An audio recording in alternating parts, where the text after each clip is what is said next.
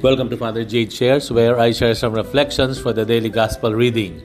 Today is Wednesday of the 23rd week in the ordinary time, and our gospel is a gospel according to Luke chapter 6, verses 20 to 26.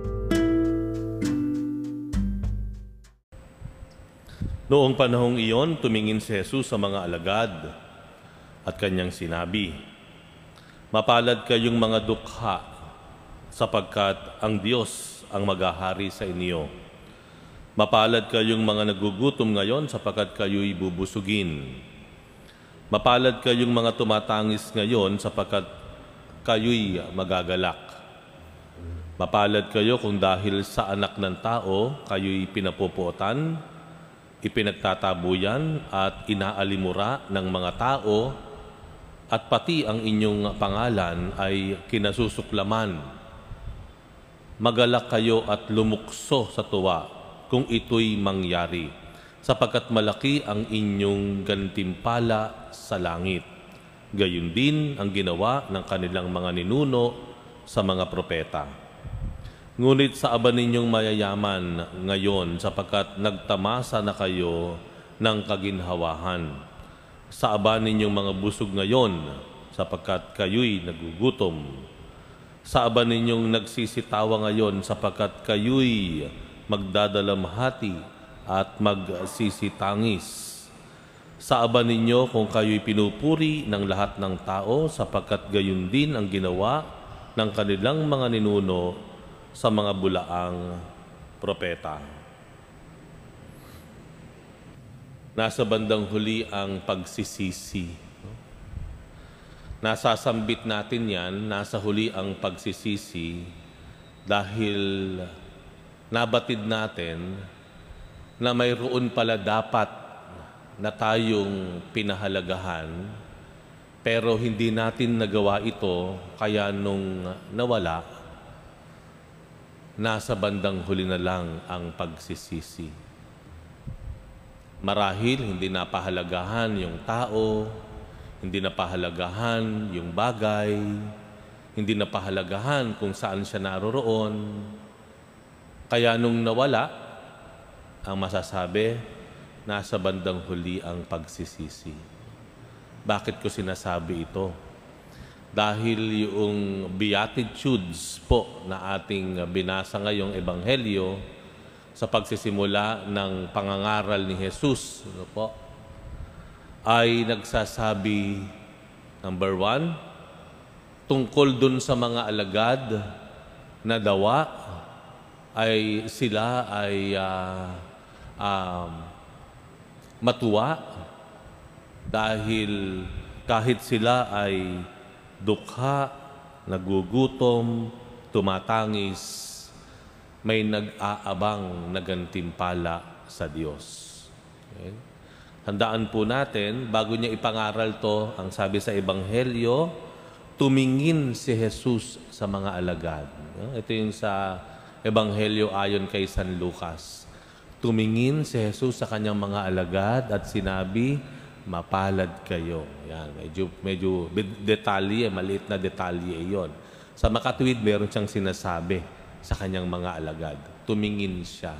So sinasabi, in other, other words, ay magalak kayo kung nahihirapan kayong maglingkod sa akin, kung marami kayong ipinagpalit dahil sa pagsunod sa akin, dahil sisiguraduhin ko na ibabalik sa inyo sobra pa ng lahat ng inyong natalikuran. Yan ang ibig sabihin. Ano po? Okay? Malagay ko, minsan nakakaranas tayo ng ganoon, ano?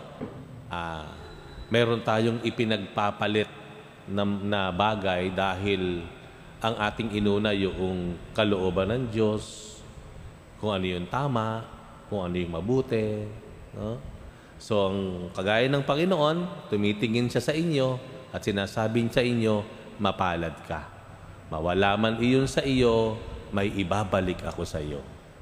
Sa kabilang banda, meron dun sa pangalawa na bahagi noong Beatitudes na sa bandang huli ng Ebanghelyo Nung sinabi ng Panginoon, ngunit sa aba ninyong mayayaman ngayon, ngunit sa aba ninyong mga busog ngayon, Ngunit sa aba ninyong nagsisitawa ngayon, dahil kayo ay ah, magugutom, ah, magdadalamhati, magsisitangis. Ano naman ang ibig sabihin ng Panginoon sa ganoon? No?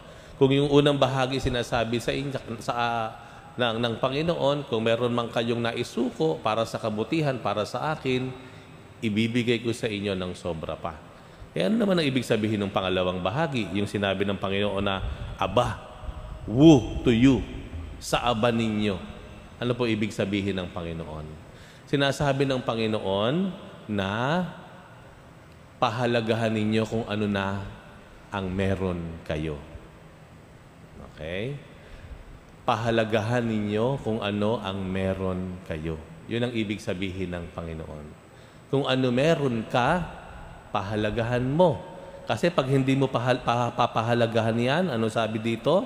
Ayan, magugutom ka, magdadalamhati ka, magsisitangis kayo. Yun. Huh?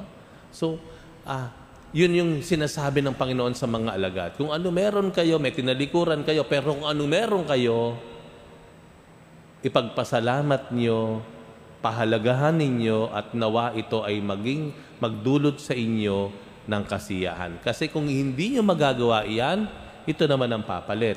Mawawala sa inyo yan. Okay? At palagay ko, pala, ay ganun din naman siguro sa panahon ngayon. Ano po? Okay? Na may mga bagay na meron na tayo, oh, talagang niloob ng Diyos na meron kanyan. At ang paanyaya ng Panginoon, abay, pahalagahan mo naman. No? Huwag kang laging tingin ng tingin dun sa iba na nagdudulot lang sa iyo ng pagkainggit at ang susunod sa pagkainggit ay kalungkutan na. Di ba? Okay? Sinasabi na kung ano meron ka, maging masaya ka at hayaan mong yan ay magdulot ng siyakas ng kasayahan o kasiyahan sa iyo.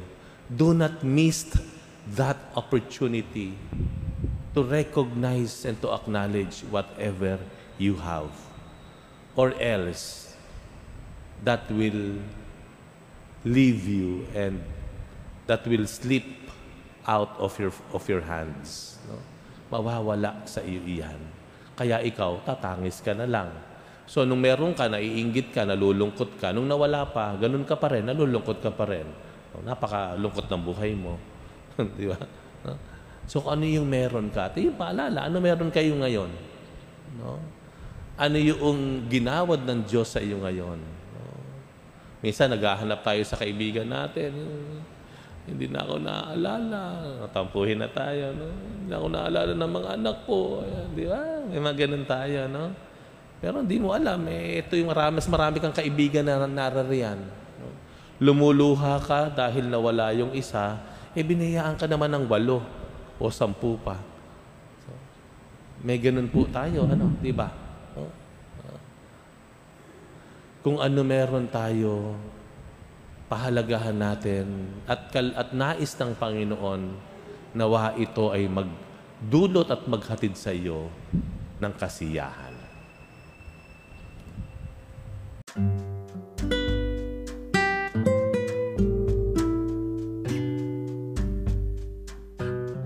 Thank you very much for reflecting with me today. We will have another one tomorrow. Bye for now, and God bless you.